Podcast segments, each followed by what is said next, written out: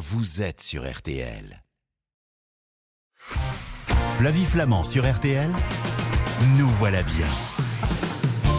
Se laisser séduire par les prix attractifs des compagnies aériennes low cost, pourquoi pas Mais à condition d'accepter de voyager sans bagage, sans manger ni boire et sans choisir son siège. Et ouais, tu casques, car une valise cabine trop grande, une faute de frappe sur votre nom à l'enregistrement, et voilà des frais supplémentaires qui font monter l'addition une fois à l'aéroport. Alors faut-il préférer les compagnies aériennes régulières au low cost? C'est l'enquête de la semaine. Ils nous empêchent de dormir et ils nous piquent sournoisement. Eux, ce sont les moustiques et la saison est officiellement ouverte. Heureusement, il existe désormais de nouveaux sprays à base d'huiles essentielles qui se présentent comme naturels. Mais sont-ils efficaces et inoffensifs pour la santé? C'est la question de la semaine. En été, il faut s'hydrater. Et pour ce faire, rien de tel qu'un bon cocktail, à consommer avec modération bien sûr. Alcoolisés ou non, les cocktails invitent à l'évasion, à la fête et à l'exotisme. Spritz, Morito, Pornstar, Martini. Quels sont les cocktails tendances pour cet été? Comment les réussir comme un pro? Ce sont les recettes de la semaine.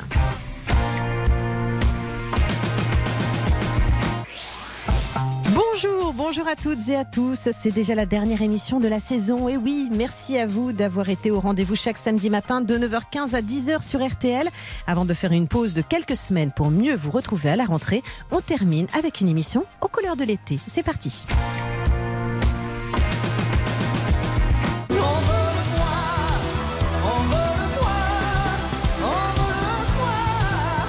C'est un petit revival ça. Jean-Jacques Goldman. Bonjour Catherine Juste.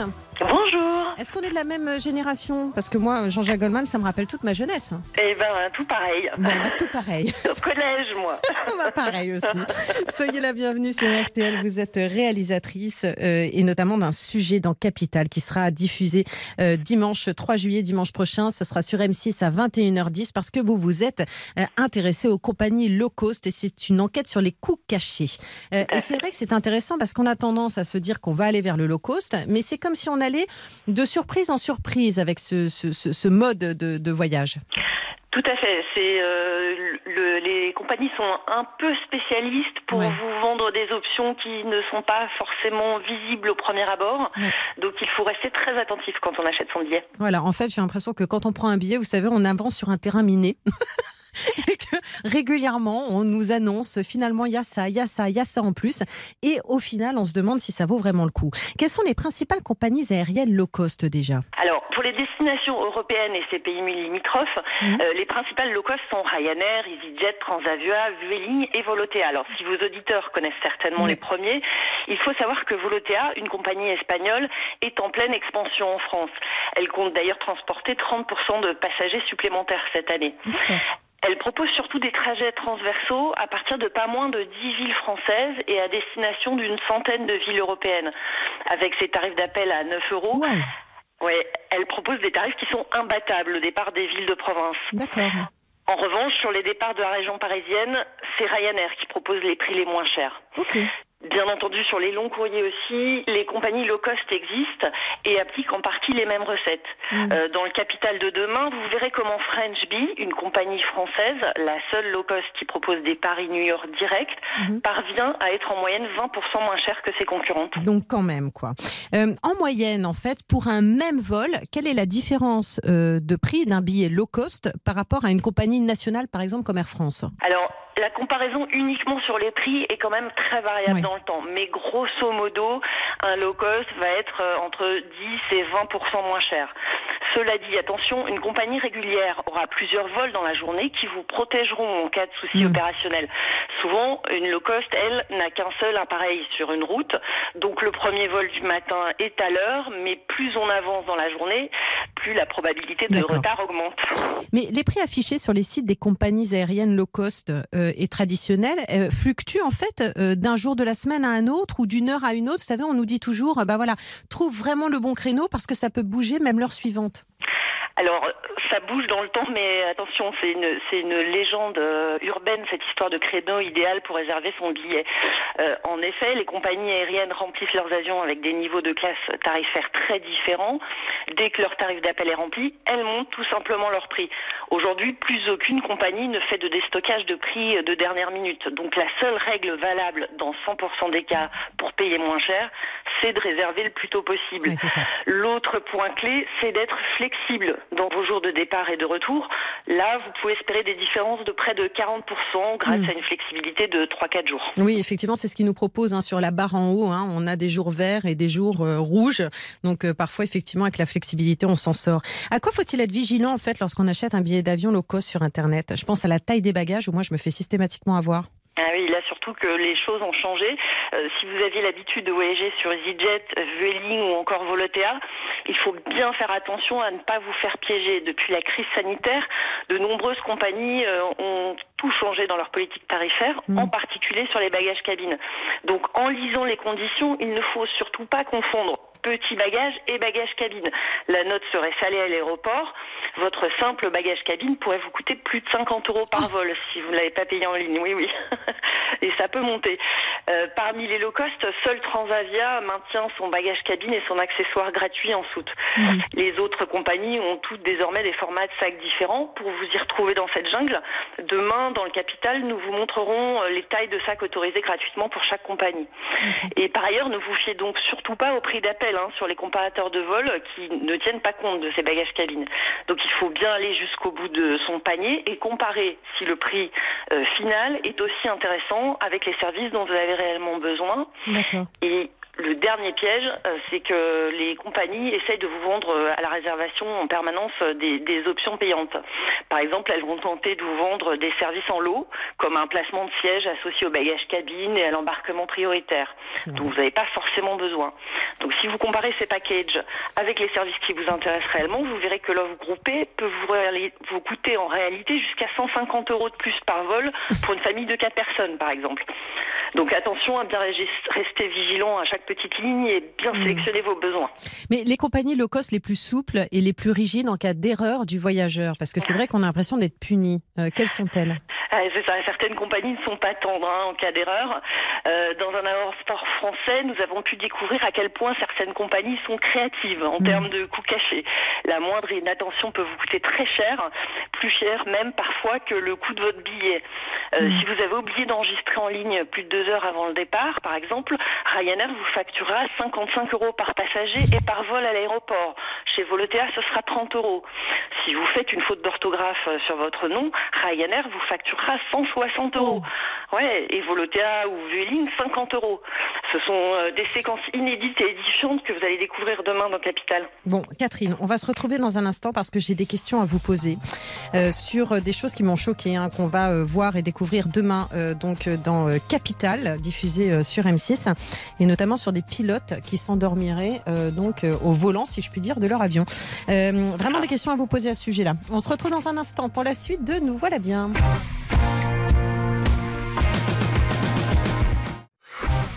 Flavie Flamand sur RTL, nous voilà bien. Nous voilà bien, c'est jusqu'à 10h, c'est la dernière de la saison, l'occasion pour euh, nous de vous remercier pour votre fidélité. Pour fêter ça, vous prendrez bien un petit cocktail. On en parlera juste après, en fin d'émission, avec Johan Demerseman qui va nous donner euh, des recettes de cocktails à faire chez soi. Ensuite, on va parler de nos amis les moustiques, voilà, euh, avec Adélaïde Robert Girodel. Mais pour l'heure, on décolle avec Catherine Juste.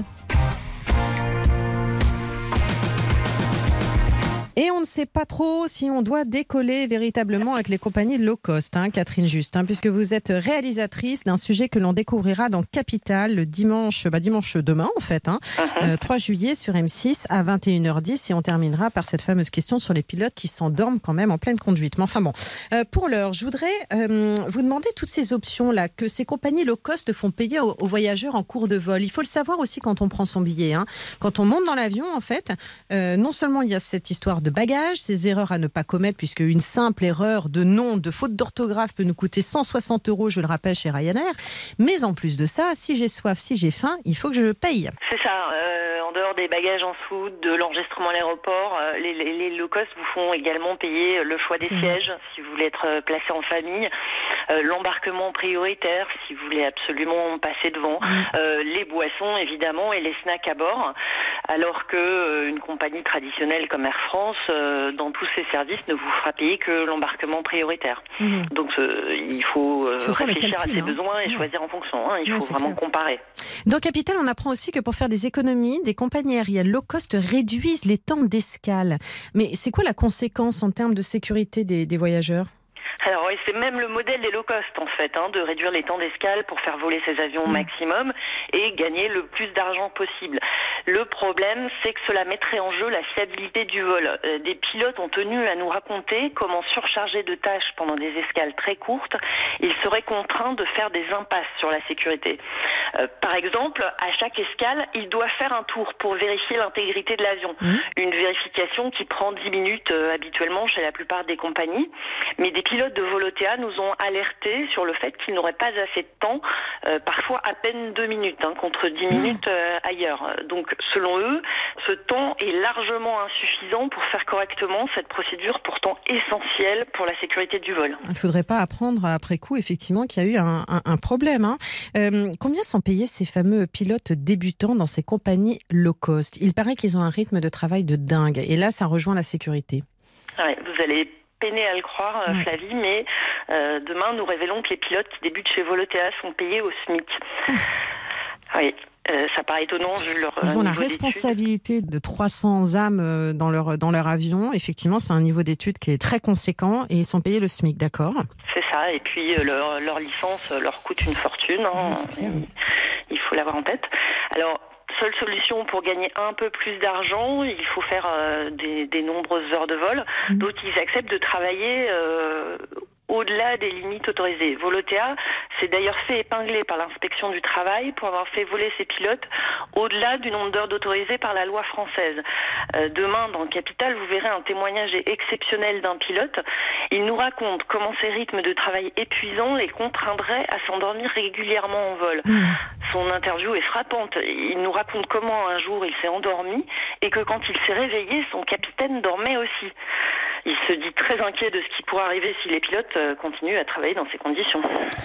Eh bien, dites donc, euh, oui, ça fait froid dans le dos ce que vous nous racontez. Hein. Euh, et cette enquête, on la retrouve donc demain soir à 21h10 sur M6, un sujet donc que vous signez Catherine Juste dans Capital, effectivement qui est édifiant et qui peut effectivement nous éclairer davantage sur ces compagnies low cost euh, justement à l'approche de l'été. Merci beaucoup Catherine, un été que je vous souhaite agréable et serein. Et puis peut-être qu'on se parlera à la rentrée. Voilà, bon nous voilà bien. Merci à vous. Merci. Vous aimez les moustiques?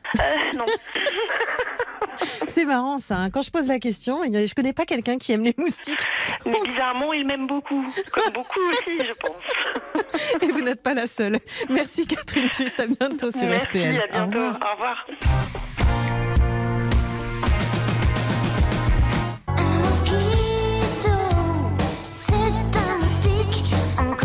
Et vous, Adélaïde Robert Giraudel, journaliste à 60 millions de consommateurs, vous aimez les moustiques? Euh, pas plus que ça, non. Bah, vous vous êtes intéressé à leur cas, en tout cas. Hein Dans le numéro de juillet de 60 millions de consommateurs actuellement en kiosque. Bon, alors, justement, la question qu'on se pose parfois, c'est est-ce que les sprays anti-moustiques sont plus dangereux pour euh, nous, consommateurs, que les moustiques eux-mêmes? À quel moment moustiques communs et moustiques tigres sévissent-ils? C'est maintenant, non? Alors c'est maintenant et c'est euh, un peu toute la journée puisque les moustiques communs attaquent euh, plutôt le soir à la tombée de la nuit ah. et la nuit et les moustiques tigres plutôt dans la journée. D'accord. Il y a des maladies graves qui sont transmises par les piqûres de moustiques?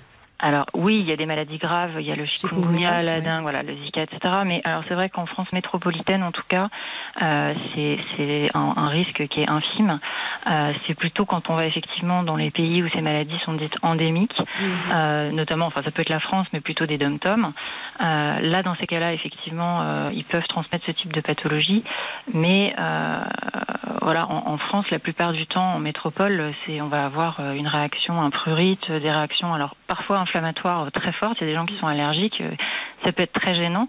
Mais voilà, de manière générale, en tout cas, ce type de maladie, il y en a très très peu en France. Euh, est-ce qu'on peut utiliser directement des produits tropicaux qui protègent mieux des piqûres du moustique tigre euh, Ou est-ce que justement ceux-là sont dangereux? Vous savez, à la pharmacie, on a tendance à se dire, bah, je vais prendre le, le mouse costaud, même si j'ai affaire au petit mosquito euh, commun à la tombée de la nuit. je vais prendre un truc pour moustique tigre et au moins je sais que je lui, je lui casserai le, les plans Alors effectivement non, ces produits-là sont pas recommandés ah. euh, pour plein de raisons. Enfin, ce sont quand même des, des produits qui sont pas anodins, euh, ni pour nous. D'ailleurs en général, il y a des conditions assez restrictives, euh, notamment chez l'enfant, chez la femme enceinte et en nombre d'applications par jour. Donc il faut non seulement respecter euh, les, les dosages indiqués pour le, les produits euh, non tropicaux, mais les produits tropicaux en général ils sont plus concentrés. Donc effectivement, ils sont vraiment à réserver pour les zones où il y a des risques et où du coup ça vaut le coup de prendre d'autres risques pour se protéger de ce type de maladie. Bah, il faut le savoir parce que c'est quand même ce qu'on nous propose régulièrement aussi en pharmacie. Quoi. Que contiennent ces nouvelles lotions répulsives aux emballages verts euh, d'origine végétale censées être plus naturelles qu'on peut nous proposer? Alors, en fait, elles ont toutes le même actif mmh. euh, végétal, euh, qui est alors qui a plusieurs appellations. En fait, c'est soit l'huile d'eucalyptus euh, hydratée cyclisée, ou bien le citriodiol ou le PMD. En fait, enfin voilà, tout ça, ça revient à peu près à la même à la même substance, et ce qui leur permet justement d'avoir un peu des voilà un emballage vert, enfin une image comme ça qui véhicule de produits naturels, bien que ce ne soit pas des produits naturels. Leur actif, effectivement, est d'origine végétale, et leur efficacité, bah, c'est vraiment ça qu'on s'est posé comme question, parce que c'est vrai que voilà, on a tous envie d'aller plutôt vers des choses naturelles, même si c'est pas forcément inoffensif, mais au moins il faut que ce soit efficace, et on a été plutôt heureusement surpris parce que dans toute la gamme qu'on a testée, il y en a qui sont tout à fait euh, tout à fait protecteur. À partir de quel âge est-ce qu'on peut appliquer les lotions vertes, dites vertes? Alors, les lotions vertes, dites vertes, comme d'ailleurs d'autres lotions, c'est jamais avant six mois. Ok. On doit en mettre plusieurs fois par jour? Alors, pas toujours, non, justement. En fait, c'est ça qui est assez traître finalement.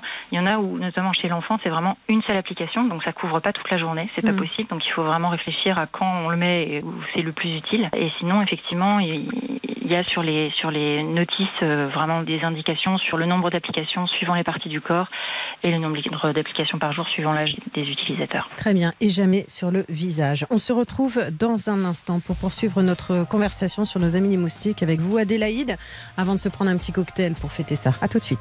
Flavie Flamand sur RTL, nous voilà bien. Flavie Flamand sur RTL, nous voilà bien. C'est la dernière de Nous voilà bien et on fête l'été. Et parmi les stars de l'été, il y a les moustiques. Et on en parle avec vous, Adélaïde, Robert Giraudel, avant d'aller se prendre un petit cocktail. Euh, Adélaïde, vous avez donc mené l'enquête pour 60 millions de consommateurs et vous nous confiez il y a un instant votre bonne surprise concernant donc les, euh, les répulsifs hein, à base d'huiles essentielles. Alors, on a donné des conseils de base à nos auditeurs. Je voudrais qu'on revienne à d'autres façons de lutter contre les moustiques. Les fameux pièges à moustiques, vous savez, les bougies, les diffuseurs électriques et tout, c'est efficace ça ou pas? Alors, euh, non, en général, ça marche pas très bien, c'est pas prouvé. Tout ce qui est bougie, les citronnelles, diffuseurs électriques. Enfin, alors si des diffuseurs électriques, euh, on va en reparler peut-être après, mais les appareils à ultrasons, il y, a beaucoup de choses qu'on a vu arriver euh, ces dernières années et qui donc effectivement ne marchent pas très bien. Euh, en revanche, les diffuseurs électriques, le problème c'est pas tant que ça ne marche pas, ça dépend beaucoup des marques en fait, mais c'est surtout que quand ils marchent, ils sont aussi toxiques. Ah. Non seulement pour les autres insectes qu'on n'a pas toujours envie de fusiller, comme je sais pas moi les guêpes, etc., mais aussi pour bah, pour les animaux domestiques, pour les aquariums. Ah et finalement, même pour nous, c'est pas forcément, euh, oui, non, c'est pas, c'est pas extraordinaire. Donc c'est vrai que si on veut être euh, bon écolo et puis limiter le risque de toxicité en termes mm. d'inhalation, le mieux c'est vraiment les protections naturelles mécaniques comme la moustiquaire, surtout bah, chez les jeunes enfants, mm. et les vêtements longs pour nous le soir. Ouais, alors oui, oui, quand il fait pas trop chaud, mais dormir dans une pièce dans laquelle est branché un diffuseur électrique anti-moustique, c'est mauvais pour la santé, c'est dangereux? Alors dangereux, non, sinon ce serait pas vendu, mais disons que c'est pas forcément, euh, c'est pas très bon, notamment parce que ça contient parfois, par exemple, des perturbateurs endocriniens. Donc c'est difficile de recommander ce type de produit en particulier si c'est pour mettre dans les chambres de, jeunes enfants. Mais vous en avez testé, vous? Oui, alors on en a testé en 2020, on en a testé 8 hein, avec des recharges solides. Euh, cela, enfin, c'est pas extrêmement euh, efficace sur les recharges solides davantage. Mhm. Il y avait Red et Capot Vert qui sortaient pas mal du lot, mais après voilà, on a essayé de regarder euh, en gros d'un côté la toxicité potentielle et de l'autre l'efficacité. Et du coup voilà, les, notes n'étaient pas forcément extraordinaires parce qu'il faut un peu prendre en compte tout ça. Et, les bombes insecticides, enfin moi je déteste. Hein. J'ai l'impression de, de, polluer mon mon espace. C'est très étrange d'ailleurs, c'est peut-être uniquement psychologique, mais c'est bien ça où il faut éviter. Bah, effectivement, sont des, enfin, sont des bombes. Voilà, ça, ça, ça, soulage. On se dit qu'on va enfin tous les avoir. Effectivement, ça, ça tue, mais ça tue sans distinction. En fait, ça va tuer les moustiques, ça va tuer les mouches, ça va tuer les guêpes. Ah. Euh, c'est pas, c'est pas forcément merveilleux. C'est pas, bon, c'est quand même souvent en spray, donc on inhale aussi. Mmh, c'est ça. Extraordinaire pour nous. On n'a pas évalué l'efficacité dans le, dans le test 2022. On a regardé l'aspect toxicité, euh, sachant qu'on n'a pas toujours tous les ingrédients qui sont notés, donc on a regardé surtout les principes euh, actifs.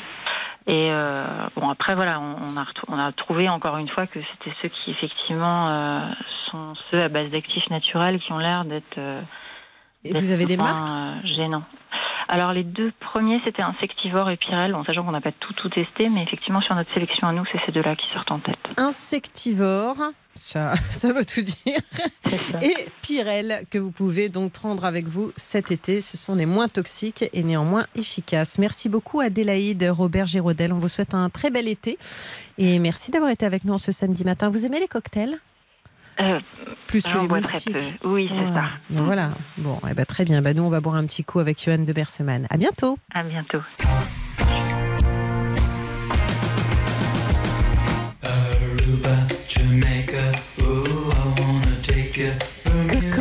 Bonjour Johan de Berseman.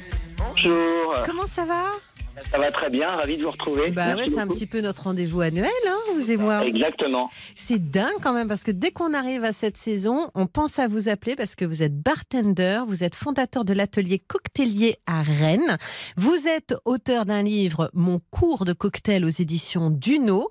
Et pourquoi on vous appelle? Parce qu'on a envie de boire un petit coup. Avec modération, mais un bon petit coup.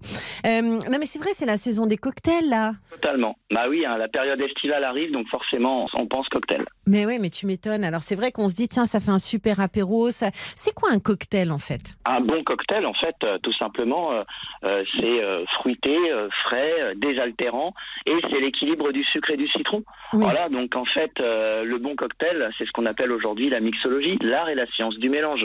Voilà, tout simplement. Et dites-moi, Johan, il faut le dire aussi à nos auditeurs, c'est que euh, c'est pas forcément alcoolisé un cocktail. Alors c'est vrai qu'effectivement, euh, on observe depuis quelques années une vraie tendance euh, du mm. no euh, low, comme on dit, hein, les cocktails sans alcool, qui sont vraiment dans l'air du temps. Il y a eu déjà les cocktails faiblement alcoolisés avec mm. le spritz, hein, qui ont émergé ces dernières années et qui sont très présents.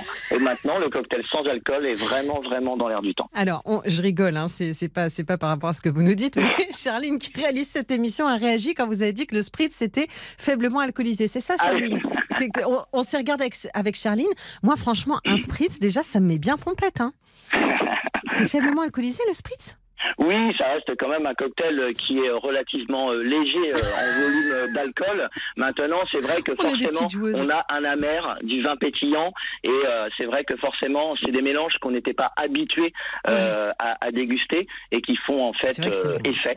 Ça vient d'Italie, ça. Hein Exactement. Il y a des cocktails du monde entier, en fait.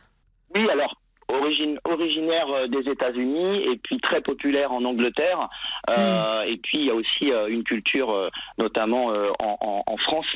Mm. mais oui, on consomme des cocktails dans le monde entier avec des modes de consommation différents selon les continents. Et c'est vrai qu'actuellement, on parlait du spritz, mais c'est vraiment ce style de drinks qui est présent. le less is more, peu d'ingrédients, les bons ingrédients et un cocktail plutôt faiblement alcoolisé et facile à réaliser c'est ce qui l'a rendu un petit peu plus accessible ces dernières années. Voilà, c'est ce que vous allez nous expliquer dans un instant, c'est qu'on peut faire des cocktails chez soi. Mais alors juste, euh, avant qu'on donne des recettes à nos auditeurs, la base, mon cher Johan, on a besoin de quoi pour faire des cocktails chez soi? Alors déjà, souvent on l'oublie, mais le plus important, c'est la glace. Et ah, oui, les glaçons, en fait, euh, la glace cube, ça va développer euh, les arômes euh, du cocktail. Donc ça, c'est vraiment indispensable d'avoir de la glace. On peut s'en procurer facilement ou la faire à la maison. Et puis Ensuite, j'ai envie de dire euh, trois bons ingrédients euh, pour faire un bon cocktail. C'est choisir bah, déjà son alcool blanc ou brun préféré. D'accord. Voilà. Donc genre, par exemple, rhum Je dis n'importe quoi. Exactement, le rhum. Alors là, c'est vraiment euh, l'alcool très très actuel, hein, forcément. Euh, donc ça, c'est vraiment très très intéressant. Je suis super actuel. Ouais. Bah, oui, oui, complètement. Vous faites un bon daiquiri ou une bonne caipirinha, bah, tout de suite, ah. ça fait rêver. ça, c'est sûr. Et donc après, euh, l'agrume et le sucre. Alors le sucre, ça peut être du sucre de canne ou du sucre en poudre, blanc de préférence. Et puis après, un agrume, plutôt citron vert ou citron jaune. Et là, déjà, rien qu'avec ces trois ingrédients, vous pouvez faire énormément de cocktails en choisissant votre alcool préféré. C'est ça qui est assez intéressant. On se retrouve dans un instant pour un petit cours de cocktail sur RTL. Flavie Flamand sur RTL, nous voilà bien. Flavie Flamand sur RTL, nous voilà bien. Chin Chin, c'est l'été avec Johan Demerseman qui est bartender à Rennes. Qu'est-ce que c'est que ce nom de famille, Johan? Est-ce que je le prononce bien au moins? Ah, Tu le prononces très très bien. Non, non, c'est d'origine flamande hollandaise. voilà, c'est ça. Et en tout cas, c'est le roi du cocktail, donc euh, fondateur de l'atelier cocktailier à Rennes et du livre Mon cours de cocktail aux éditions Duno. Alors, Johan, euh, donc on l'a compris, hein, on a nos, nos, ingrédients de base pour un bon cocktail, c'est-à-dire du sucre, euh, un agrume, donc on privilégiera peut-être le citron vert parce que c'est un peu exotique, et un alcool brun ou blanc. C'est quoi la règle des trois S comme serpent euh, pour réussir un cocktail Oui, la règle des trois S, en fait, c'est le sweet, sour, strong. Euh, c'est vraiment en fait euh, la base de tout bon cocktail. La partie strong, en fait, c'est tout simplement l'alcool. ensuite, on va avoir la partie sweet, qui va être la partie sucrante apportée par un sirop ou par une liqueur ou par un apéritif. Et ensuite, on a la partie sour, qui va être apportée par l'acidité, par un agrume, qui va apporter du peps ou alors une amertume, justement comme euh, dans le spritz. Et donc ça c'est très intéressant quand on a euh, cette composante, cette base, on est sûr d'avoir un cocktail qui va être équilibré. Mais est-ce que j'ai besoin d'un shaker ou d'autres ustensiles comme le bar spoon, le pilon, tous ces trucs-là pour faire un cocktail? Alors c'est vrai que le shaker, hein, forcément, c'est euh, c'est euh, l'emblème un petit peu du, euh, du cocktail, mais c'est pas indispensable dans un premier Et du barman. Oui, du barman, bien mmh. évidemment. Non mais ça c'est sûr que dans un bar, le fun, c'est le shake. Après, effectivement, vous avez la bar spoon qui va être l'ustensile indispensable pour rafraîchir vos cocktails, pour les remuer, et aussi le jigger, ça permet en fait de mesurer les ingrédients avec précision euh, pour euh, reproduire les cocktails et le pilon qui permet justement euh, d'extraire les parfums des, herbes, aromatiques ou des fruits justement. Voilà. Ok, qui permet donc de pilonner les herbes à l'intérieur donc du, shaker. dans quel ordre j'élabore un cocktail? Je commence par quoi? Alors justement, en fait, c'est un peu comme en cuisine. Hein. On va pas incorporer tous les ingrédients dans le plat euh, d'un coup. Il faut le faire par étapes pour vraiment lier le cocktail. Par exemple, si on a une herbe aromatique avec du sucre et un, comment dire, si on a une herbe aromatique, du sucre et un agrume, on va devoir écraser l'ensemble pour lier le tout, mm. libérer les essences. Et c'est ensuite à ce moment-là qu'on va ajouter la glace et éventuellement euh, l'alcool ou un jus de fruits si on fait un cocktail sans alcool. Ok. Euh, tout à l'heure, vous nous avez expliqué donc les ingrédients de base, mais il me faut quand même d'autres choses. Oui, alors on parlait de la glace, on parlait en fait des différents ingrédients. En fait, ce qui est intéressant euh, par rapport à ce que j'explique dans mon livre, c'est finalement l'approche. Comme en cuisine, les bases des ingrédients. Et quand on a les bases de différentes familles de cocktails, ça nous permet de choisir l'ingrédient qu'on souhaite et de le mélanger avec d'autres. C'est ça qui est intéressant. Si vous prenez par exemple un cheese, vous avez le spiritueux, donc l'alcool, le sucre, le citron et l'eau pétillante, même si elle n'est pas indispensable. Et c'est ça qui est vraiment intéressant. Ok. Euh... Et un dans les cocktails. Très bien. Euh, il y a des fruits et puis il y a aussi des légumes qui sont bien pour le, pour le cocktail, non? Oui, c'est vrai qu'on parlait euh, des fruits. Alors les agrumes forcément. Après les fruits de saison. Euh, là par exemple, fruits rouges, pêche, c'est vraiment excellent à travailler. La pastèque aussi. J'ai un super cocktail d'ailleurs à vous présenter sur sur la pastèque. et puis en légumes, effectivement, le concombre est assez utilisé parce qu'il va apporter justement cette cette fraîcheur et cette longueur à certains cocktails puisqu'il a la particularité d'infuser très vite. Un jour, j'ai bu un cocktail à base de céleri. Bah, sur le coup, je trouvais pas ça super glamour, et ben j'ai trouvé ça délicieux. Ah bah oui. céleri et concombre sont vraiment les deux légumes qu'on va retrouver dans les dans les cocktails. Est-ce qu'on peut trouver des trucs, pardon de le dire comme ça, un peu chelou dans les cocktails? Vous savez, parfois on vous propose un cocktail avec des poivres particuliers, des saveurs complètement inattendues, un goût de fumée. Oui, Là, je pense notamment aux, alcools traditionnels japonais, le chochu par exemple, hein, qui est notamment élaboré à partir de la patate douce, va apporter dans des cocktails des saveurs complètement euh, différentes euh, et parfumées qu'on n'a pas l'habitude d'avoir. Après, il y a le côté aussi parfois salé ou fumé euh, dans certains cocktails, notamment avec le mezcal, qui est une eau de vie d'agave du Mexique, qui apporte justement une singularité à, certains, certains drinks. Bon, on part sur les recettes Yes. Alors, qu'est-ce que vous nous avez préparé? Ah bah tiens, Spritz with a twist. Ça, c'est pour Charline qui réalise l'émission. Alors Spritz with a Twist, ça c'est vraiment un de mes cocktails euh, twist, twisté pour le coup, coup de cœur que j'ai euh, créé euh, l'année dernière euh, pour un couple et qui est devenu un vrai succès lorsque j'ai des événements euh, privés. Donc ça c'est vraiment le Spritz with a Twist. Ça veut dire que j'ai conservé la base de la mer, sauf que je l'ai remplacé par un vin aromatisé, le mhm. Martini Fiero, que vous pouvez retrouver très facilement.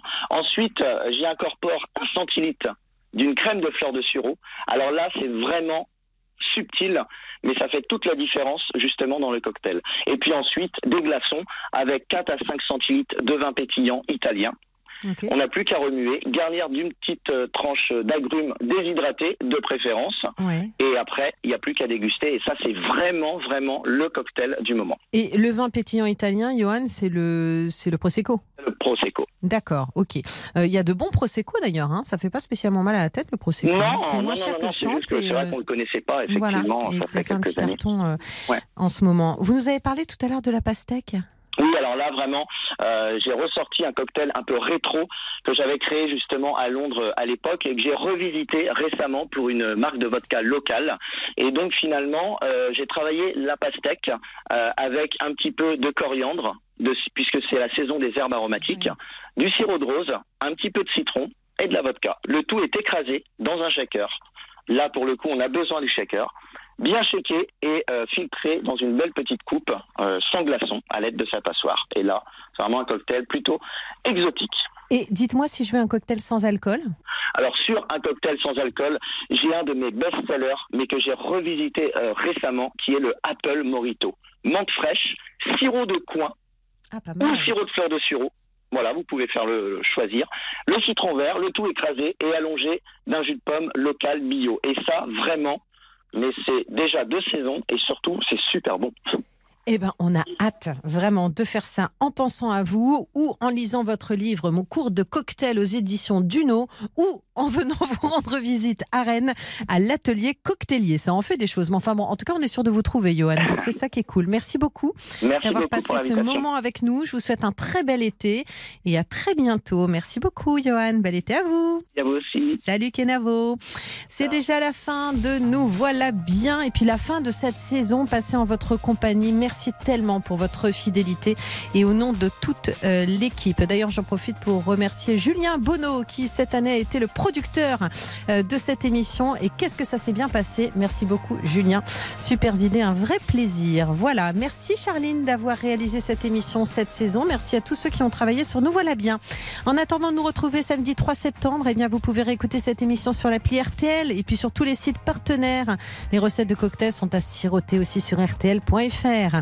Voilà, la semaine prochaine et tous les samedis de juillet et d'août, c'est Jérôme Anthony qui va prendre le relais en musique avec Stop ou encore. Moi, je vous souhaite à tous un très bon week-end, un bel été ensoleillé à l'écoute de votre radio préférée. Prenez bien soin de vous. Juste après les infos, c'est RTL qui vous régale. Vous allez nous manquer. Je vous embrasse. Flavie Flamand sur RTL. Nous voilà bien.